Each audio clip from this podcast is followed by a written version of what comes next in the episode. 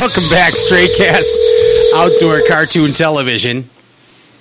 I'm Pat Renwick. It's time for the Bass Buzz segment of Stray Cast Outdoor Cartoon Television. Hello? That ringing Hello. that you hear right there Gary is Klein? the one and only Gary Klein.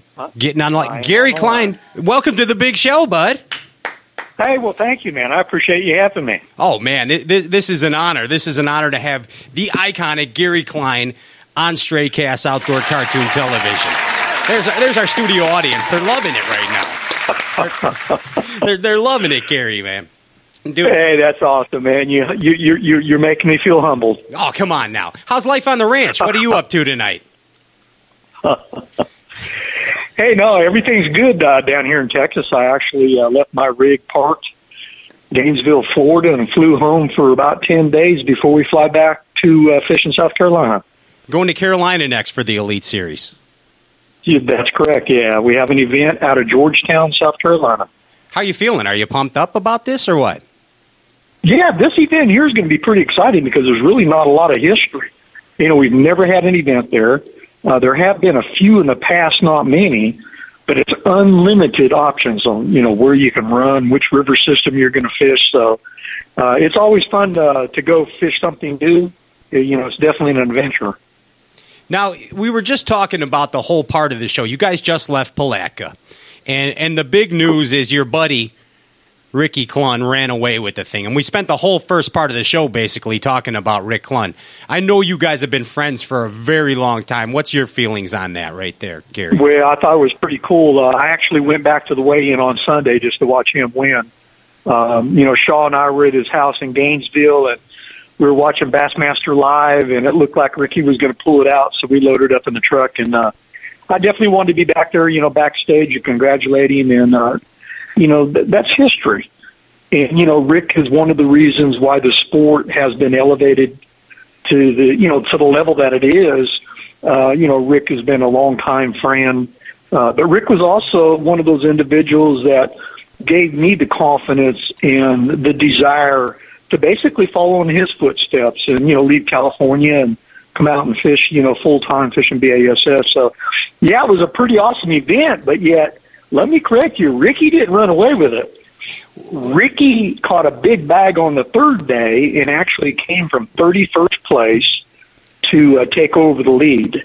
So that was pretty special. Uh, you know, Ricky, I knew was going to change his philosophy a little bit for fishing. Uh, we talked about it during the course, you know, the off season. You know, what does it take to change? And that's one of the things about this sport, Pat, is that it's constantly changing. It's evolving. Um, not only are the fisheries that we fish across the country actually better today than they were 20 years ago, there, there's more fish, there's better quality fish, but also the competitors that we compete against now are a lot better educated, uh, more fundamentally sound. So, uh, you know, everything is elevating. Uh, this sport moves at a pretty fast pace, and, uh, you know, it's just fun to be a part of it.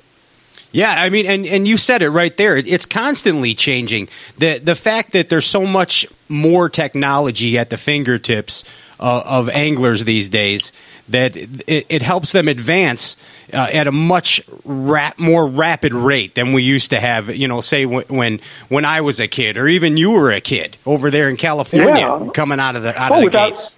Exactly. No, without a doubt. They have the tools, but the one thing that there are no shortcuts is they have to go out and develop their own style, develop confidence in their strengths and weaknesses as an angler, and develop an understanding about the fisheries and about the fish. All that is work that an individual angler has to go out and do on their own because without confidence in themselves and building an understanding about the fish and the environments that fish live in, then all that other information will never help them. So it's kind of a, you know, it's a double-edged sword. And, and what what do you feel about that? I mean, how do, how do you feel? It's how are you changing, Gary? How are you changing as an angler? Well, the way I fish, I'm changing. Uh, you know, the old days are kind of gone. Where, and what I mean by that is that early on events, I, you know, literally the last day of the event, I still had more water to go fish that I hadn't had a time to go fish. Um, you know, I fished a lot of areas, uh, many, many days of competition. I'd have an area, you know, the back of a bay or a creek arm completely to myself, never see another boat the entire tournament. But those days are kind of few and far between anymore. Now you have a tremendous amount of pressure in areas, and it does affect the fish.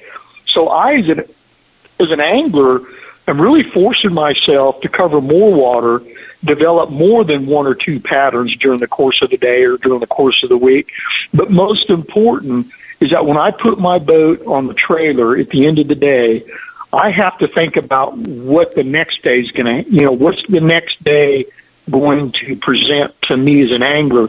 And what I do now is I literally fish the moment. I don't save anything. If I'm on a big school of fish, I'm going to catch every one that I can catch. Catch them Where all. the early years, I would catch, you know, a good limit, and then I would try to save them for the rest of the event. And that just usually backfires on you anymore. Somebody else going to scoop them up if you don't, right? Oh, with, with without a doubt, without a doubt. and you know, several years ago, we had a BASS tournament at Guntersville. Obviously, you know, Great Lake. By eleven o'clock on the first morning of the event, I had five that weighed thirty in the live well, and I literally sat down, quit fishing, ate sandwiches, tied me up some more jigs, pulled line. I was doing at four thirty, and at four twenty, I pulled the trolling motor up, came in to weigh in. And when I went back there the second day of the event, I never got a bite. Got pillaged. Mm. They could left Never or- got yeah. a bite. And then that. That's how it works, man. You know, You- I think that's the philosophy. Get, get them while you can, right? Well, uh, you know, it is what it is, but you know that's you know, I'm not complaining. I think that's one of the things that really uh, continues that deep burning desire that I have uh, as a competitor and my passion for fishing. See, that's what a lot of people don't understand is that even if I was not a tournament angler, I'm still going fishing somewhere. I mean, that's the way I was raised. You know, I mean, I, I was brought up fishing every day or every other day, and still that's just in my genes. But being I am a competitive angler, I'm really glad to the fact that that the sport that we pursue is forever changing, and that forces you to continue to push yourself, think outside the box, and continue to educate yourself with new techniques, uh, new equipment, better understanding of electronics. Uh, so I enjoy all that. There, there it is, Gary Klein. Hey, you know, a lot of people know this about you, but there's just as many people that don't know this about you that uh, you are the co founder of my favorite and many fans out there's favorite tournament event series going on right now. The best spectator sport, for lack of a better term, right now happening is Major League Fishing, man. And thank you so much for, for co creating that for giving it well, life, thank man. you very much. I really appreciate that. That that that's a very nice uh, compliment, and uh, yeah, it's a project that Boyd Duckett and I uh, actually started, uh, you know, five years ago. And let me just say this: uh, you know, we're headed down the right road, but our vision is much grander than what we have today. so I'm really excited about that. We're working real hard on it. Um, everything's been very, very positive about it. Uh, I created the format. Uh, That was you? The rules. You came up with that. Uh, it, yeah, it's pretty exciting. So you you actually came up with the format of the of the catch and the instant release. That was you that did that. That is correct. Yeah, I actually, Awesome. uh, you know, like I said, you know, it's a project we've been working on for quite some time, and uh, you know, we got to the point uh, with our business plan that we actually had to create the format. So I actually uh, sat down with a notepad on my boat out in the shop, and I wrote it in 30 minutes. Wow, wow. That's like the Rolling Stones in Satisfaction. It's kind of like that. It, Yeah. it was a masterpiece right then. You, you nailed it right there. I, I hope we get it to that point. But uh, no, Pat, our our vision is this: it's pretty simple. Is that we want to create a sport. I want bass fishing to be recognized as a sport. It's just like in football. I mean, you play football on a hundred yard field, whether you're high school or college or NFL. Same thing with professional angling. Is that I want to create the venue, create the format that actually takes bass fishing to the next level and makes it you know, a recognized sport across this country. And, you know, that, that's our grand vision. And, and, you're getting there. I mean, you're on CBS. I think this Saturday, right? This Saturday, uh, that, MLF airs on that, on CBS. That is correct. Yes, and uh, you know we're headed all network television. That, that's you know one of the goals. Um, you know, you've already seen us increase our programming to two hours on the Outdoor Channel. And the thing about it is that all of the response is positive. I have ladies come up to me that are non anglers. They never watch a fishing show in their life. And they say, Gary, I watch every episode of Major League Fishing. That's every awesome. day. Awesome. I caught That's my girlfriend watching. Yeah, it. that's pretty cool. nice. I mean, that's how it should be, you know. So you're so there's fishing groupies. Is that what we're saying, or no? Yeah. Well, hopefully, what we're doing is we're reaching out to um, viewers that would not necessarily watch a fishing show, and they kind of get captivated by the format. Uh, they develop an interest in the anglers that are competing, and um, then they stay tuned and they watch, uh, you know, all of our rounds. So that's that's pretty exciting. Now, would you say that the, that the professionals that compete in Major League Fishing are they, for lack of a better term, just as wound up when they're coming out to compete in these events, or is it a little more relaxed environment, Gary? No, it's just the opposite. Uh, these guys, at the end of every round, I get all their comments, and it's usually uh, quotes like, "Wow, that was the most intense competition I've ever competed in in my entire career."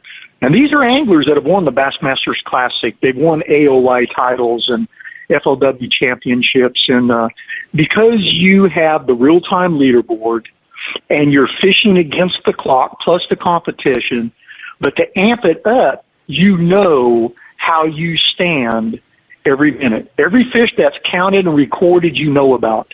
So it really gives you the option of an angler to make adjustments in your fishing.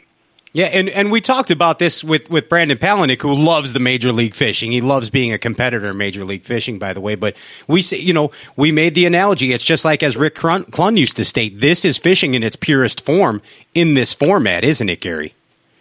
Oh, without a doubt. I have gone through, uh, let me just say this simple.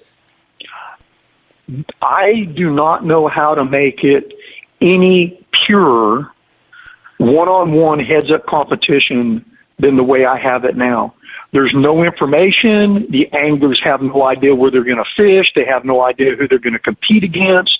They have a boat official in the boat, but leading up to the venue, everybody's notified two days in advance to where they have to go and check in. But from the time you receive that information, it is against Major League Fishing rules to do any research. You can't get on an iPad. You can't look at a road map. You can't study the lakes that are in the area. Uh, you can't pick up a phone and call anybody. And uh, we hold all the anglers accountable. Uh, so, like I said, it, it's it's we, we're, I have it locked down as tight as I can get it. It's the purest one-on-one, you know, the angler against the fish uh, that I can make it. So you're like the warden of Major League Fishing too, aren't you? well, I don't know about that. I'm one of the, uh, you know, I'm one of the competitors, so I get to live it just like everybody else does. And you know, when we see an issue, if we see something that we can do to make it better, that's one of the great things about uh, having ownership is I can change it overnight. Have you ever, and you know, correct it, correct it for the right reasons. Have you ever thought of about implementing any additional penalties that that one that don't exist right now? Like just throwing a curveball, you know, something something off the wall. Yeah, uh, actually, I have a, a planning meeting coming up. Uh, you know, we have an annual planning meeting. We you know, we take notes on everything. Plus, we review all of the footage, and the whole key with the format and with the no information and you know true heads up competition is what we wanted to do is create a venue where the TV viewer could actually feel like he was sitting in Kevin Van Dam's boat and watch him go through his way of breaking down a lake.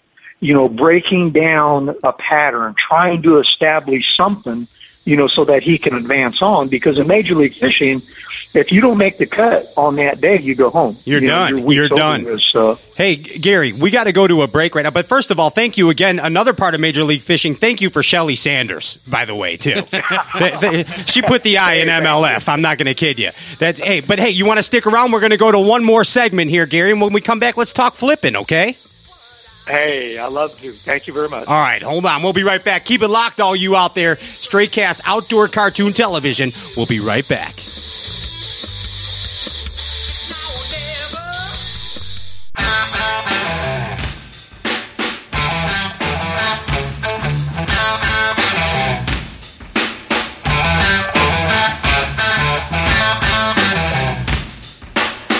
Welcome back, Stray Cast Outdoor Cartoon Television. I'm liking the echo. It's getting crazy there. It's echo, echo, echo, echo. Hey, this is the Bass Buzz segment of Stray Cast Outdoor Cartoon Television. I am Pat Renwick, and on the phone right now we have live Gary Klein. You still there, Gary? Yes, I am. Wow, this worked good this time. We're starting to figure this video thing out, Gary. You know, we, we yeah, we we did radio for years, you know, and now we're into this whole new era. We're evolving, just as an angler evolves into the new progression of technology called this video podcast thing, Gary. And we're starting to figure it out. We're all, you know, we're getting there, dude. We're getting there. It's called a Hey, webcast. and, it, and it's Oh, yeah. ending too. Yeah, you know, webcast. Never Thank you. Bobby Bergren just corrected me. It's a webcast. It- It's a webcast. Yes, hey, there's our studio audience too, and they love Gary Klein. Gary, you by trade are a flipper. You have flipped forever. In fact, you you know, you you were taught by some of the best flippers in the business. And you know, let, us give a little history of flipping right now. I mean, we start, you know, we stocked it. We we went way back. You know, there was doodle socking and jigger poling way back in the day, and it mm-hmm. kind of evolved into into into what it is, what it was then, and what it is now. Why don't you talk to us about your introduction to the art of flipping? Well, really, it, it, it's because of that one technique and the individual that's the father of flipping that I am sitting here tonight, you know, having this conversation. Uh, Dee Thomas uh, in California. I met Dee Thomas when I was 15 years old. I was working at a a marina on Lake Oroville, Northern California, which is you know my summer job, making a dollar sixty-five an hour. Uh, you know, pumping gas at the marina. I observed my very first bass fishing tournament. I believe it was in 1972. And I knew then that this is what this 15 year old kid wanted to do was be a competitive angler. Had no idea how I was going to ever accomplish it, but I had a desire. I met Dee Thomas, who actually was the winner of that event. And I almost became like Dee's son. In fact, I talked to Dee Thomas last week on the phone. Uh, you know, we usually have weekly conversations or every other week. He still lives on the California Delta, uh, you know, fishes three or four days a week.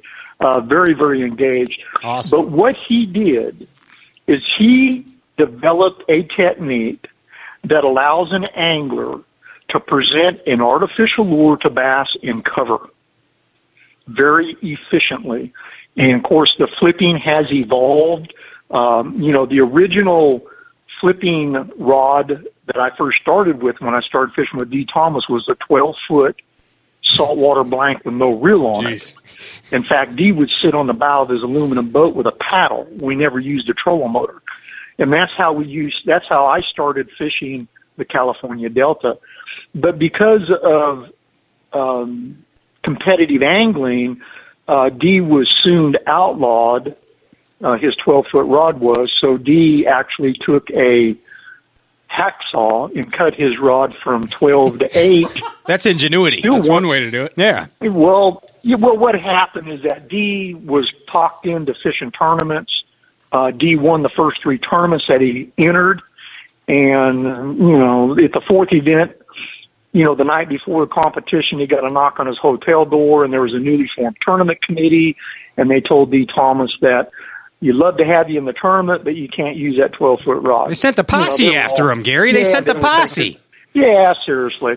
So Dee just said, "Hey, how long can it be?" They said, "We don't care, just as long as it's not 12. Dee said, "How about eight? and that was just a number that he pulled out of the air. And even today in BASS, It's an eight foot maximum rod restriction. And that's how that all came about. But anyhow, Dee Thomas taught me the importance of flipping. And I knew that I could flip better than any other person because nobody knew the flipping technique.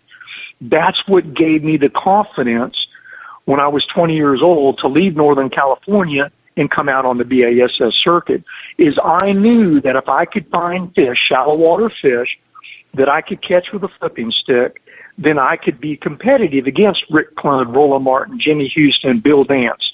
And that's what I did. My first event was on the St. Johns River. Every fish I caught, I flipped. I weighed uh, enough fish to finish 10th place. The second BASS tournament was back out on Lake Powell out of Page, Arizona, and I won that event flipping. And I actually led Angler of the Year all year long, and, and uh, uh, Roland Martin beat me on the final day. But but but enough about me. The technique, uh, the technique today is just e- as effective as it was, you know, when I first started fishing back in the '70s. In fact, now I don't think there's too many bass boats across this country in either club competition or regional competition or national events that don't have one, two, or three flip sticks in the rod locker. All the time. It's just like a, yeah, it's a staple. I mean, every, everybody's got to have the long rod. And and Gary, break down the your your your flipping philosophy. I mean, when you go out there, say you're on a flip bite, okay? How many flip mm-hmm. sticks do you have on the deck? And and talk to us about the the baits rigged up on these, and also uh, throw in a little fluoro versus braid commentary, would you? Well, well, yeah. Let me just say this because all all pieces of equipment are important. If you have that understanding, develop an understanding, like I said earlier. Once an angler starts developing an understanding, and all of a sudden he can take these techniques and change the technique to his way of fishing. And what I simply mean by this, flipping is an underhand presentation of an artificial bait to shallow water cover, whether it's rocks, docks, tules, you know, lay down trees, uh, yada yada yada. All and what it does is it gives an angler to uh, actually a precision presentation. I mean, when I'm flipping, uh, your accuracy is almost 100%. You can put the bait anywhere it needs to be. But the other thing too is that when I first start fishing at the beginning of the week or at the beginning of the day, I'm the type of angler that I don't want to look at everything. I want to see the thing. In other words, when I first start fishing that morning, I kind of feel like I'm a generalist. I'm good at doing an awful lot of things. But hour by hour, as I fish during the day, or especially if I'm practicing for a week, I want to become more of a specialist. And the flipping technique helps me develop what I call patterns within patterns. So I just don't look at the fall down tree, or I just don't see the stand up bush. I just don't look at the whole boat dock. I'm looking at where the fish are positioned. And the only way you can determine that is by getting some bites. Listen to the fish. In other words, if I have a bush, I'm on a man-made reservoir, and the water's creeping up, and it's pre-spawn, and the water's coming up, you know, eight, ten inches a day. In my mind, I will find those fish more related to the backside of the cover facing the bank. Not necessarily in the cover, they'll be on the backside facing the bank because they're up warming their eggs. Uh, they're up in that real shallow water vice versa. You know, if it's after the spawn and the water's fallen, then the fish are probably not going to be on the back side. They'll be on the front side or on the deep side. This is what I simply mean by developing a pattern within a pattern. Now, as far as the lures that we flip, everybody knows what a lead head jig is. Everybody knows what a Texas rig plastic worm is or what a creature bait is. You know, more of your uh, you know, your big Berkley bugs and stuff that are creature based. They have a lot of wiggies on them. But some of the other tools that are really good for flipping, again, it's like I said earlier, all flipping is, is a technique that gives an angler the ability to present a lure with 100% accuracy. But having said that, one of my favorite lures to flip is a spinnerbait. Wow. Uh, hmm. Another another lure I like to flip is a square bill crankbait Um, I'm very efficient with them. I can cover the water at a relatively quick speed, um, and I'm not wasting any cast. So basically, what I'm doing is I'm taking my lure presentations. Uh, if I look at it in a minute cycle, I may take my lure presentation up to like five or six lure presentations in a minute. Whereas if I was offshore casting, I may be down to two or three. All I'm trying to do is maximize my efficiency when I'm on the water. And that technique is one of the ways to do it. Now with the traditional flipping technique where you hold, I'm right-handed, so I hold the rod in my right hand, take some line off the reel with my left hand, and let it slide freely because your left hand on the line is the control, your entry control. But the other spin off of the flipping technique is what you see so many great anglers do, like a Tommy Biffle, uh, a Denny Brauer, more of a pitching. And pitching is the same underhand presentation. You just don't hold the line in your left hand. And the pitching technique versus the flipping technique just gives the angler more distance. In other words, my standard flipping distance is 18 to 22 feet. But if I back off and pitch, you know, I'm more at the 30, 35, 40 foot range. And I do them both when I'm going down the bank. Instead of moving my boat in between two bushes to flip the log on the backside, then I make a long pitch because I'm just as efficient at pitching. But the key to the technique is the fact that you're using a rod with some length, normally seven, seven sixes, seven nines, eight foot rods, and heavier lines. I flip a lot of uh, braid fluorocarbon. I still flip uh, uh, monofilament. But again, it's that understanding. Monofilament is just a line that's usually larger in diameter and has a stretch factor of, let's say, 15 to 18 percent and it floats. The line floats. Fluorocarbon line is a little bit smaller in diameter. It still has about a six to seven percent, eight percent stretch factor, but fluorocarbon line sinks. Where your smallest diameter of all your lines are braid. And they say they have zero stretch, but they still have about one to three percent stretch. And the braid floats. And just my experiences, when I'm fishing around aquatic vegetation, I love to flip with a braid line because on the hook set, that braid is so small in diameter, it usually clears or cuts, um, you know, the vegetation. So you, you, it, your fish doesn't get all balled up in the vegetation. Usually it clears. But if I'm fishing in real heavy trees and real thick timber, uh, catching a lot of big fish like down on Falcon that we have here in South Texas, I like to use lines that have larger diameters. I flip a lot of fluorocarbon that's 30, 40, and 50 pound test fluorocarbon. And everybody says, wow, where do you get that? Well, Berkley makes a product called Prospect, which is actually nothing more than saltwater uh, fluorocarbon leader material. And they make it all the way up to 200 pound test. But because I'm using a larger diameter, it doesn't cut into the bark of the timber, which braid does, and you lose a lot of fish. So anyhow, it's just uh, it's really an awesome technique. Uh, I have so much fun fishing like that. You're up close, you're personal. It's kind of like bow hunting for deer. Uh, you know, you're right there uh, amongst everything that's taking place. And if you're very observant as an angler, uh, this technique will definitely become one of your uh, favorite ways of catching fish. And it's a big fish technique. It, there's no, there's no doubt about it. Now, now, Gary, you know, it, go ahead. It really is. It, no, you're dead on. It is a big fish technique. And one of the reasons why it is so good with big fish is because big fish didn't get big by running around. With the flipping technique, you know, big fish is a hunter. He's a predator. And they love to get in the cover where it's dark and look out into the light. That's, you know, you know, I tell everybody this all the time. If you're in your home at night and it's dark outside and you have your lights turned on, you can't look outside. But if you reverse that, you're out in the dark looking in, you can see everything. And that's the same thing as a bass. That's like But you, Gary. that- you're a predator too. You're like a panther. You're like a stealth panther on the deck of that boat Can when see you're everything. flipping. You're, you're- well, that's It's right. I'm illegal in hunting. seven I'm Definitely, countries. I'm definitely hunting. you're you're all, you're all over it. Hey, now you know people people think and and they know that you are very profound at the flipping technique and very proficient. Um, but also, I mean, you could flat out catch them in many ways. You spend a lot of time in deep water on those deep, clear California lakes, and and you you're you're efficient at the drop shot technique. And in the smallmouth tourneys on the Elite Series, usually do pretty well too. Usually do pretty oh, good. Exactly. Well, I have I have two strengths when it comes to bass fishing. One is I love to fish shallow water targets that I can see with my eyes, and the other is fishing offshore with my electronics.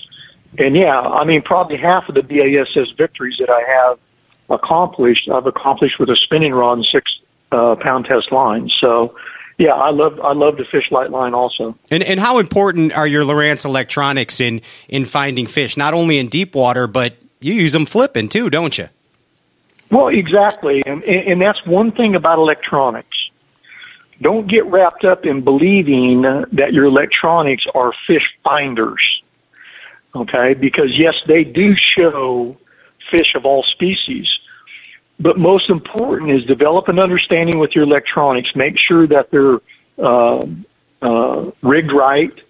Uh, in other words, a transducer matchup to the unit is most important. Where you place it, how you place it, and definitely go through the effort to understand your unit and get it dialed in, because your depth finder or your flasher. Well, I, I grew up with flashers. Uh, but now, you know, like the Lowrance Electronics, you know, the HD12s that I run, I actually got four of them on my boat this year. They are your underwater eyes. And what they do is they teach me as an angler about the environment in which the bass lives. You can see thermoclines, you can see soft bottom, hard bottom, uh, you know, the trees, the bushes, the rocks, uh, all the aquatic vegetation.